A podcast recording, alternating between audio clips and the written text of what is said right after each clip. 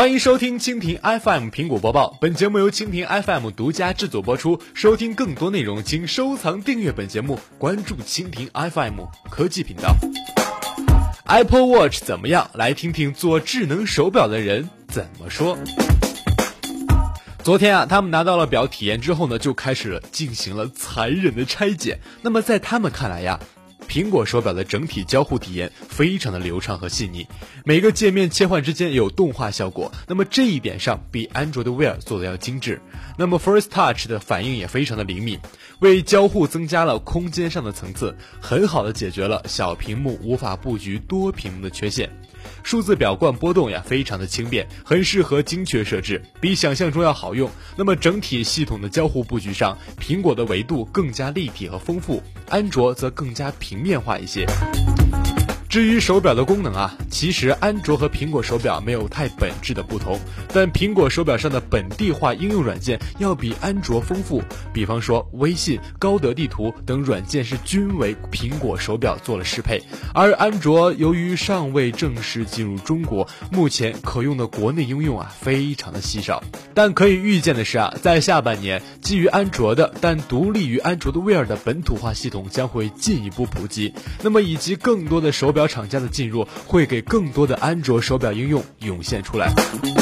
同时呢，这个叫做 Payable 的小伙伴，因为位居于西半球，他们今天才拿到表。那么以下就是 Payable 数据科学家王英晓的体验看法。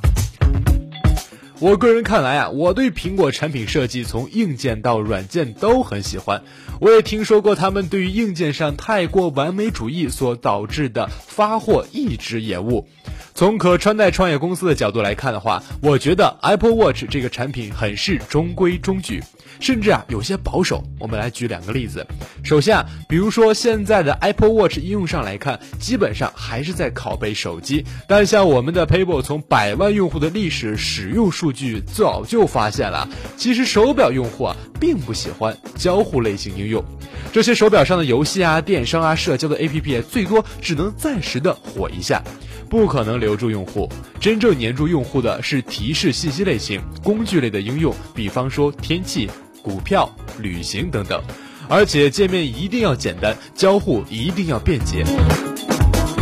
那么另外一个例子就是他们现在还没有开放的一个接口给开发者和合作伙伴，而基于手表的运动睡眠体征检测，基于手表的手势控制还其实大有可为。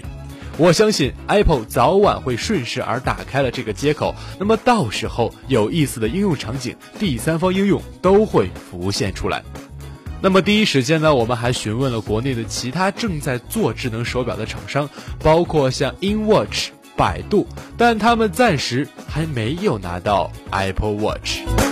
好的，还没有拿到 Apple Watch 的同学们和小伙伴们赶紧去准备准备吧，因为我们的节目到这里就结束了。收听更多内容请收藏订阅本节目，关注蜻蜓 FM 科技频道。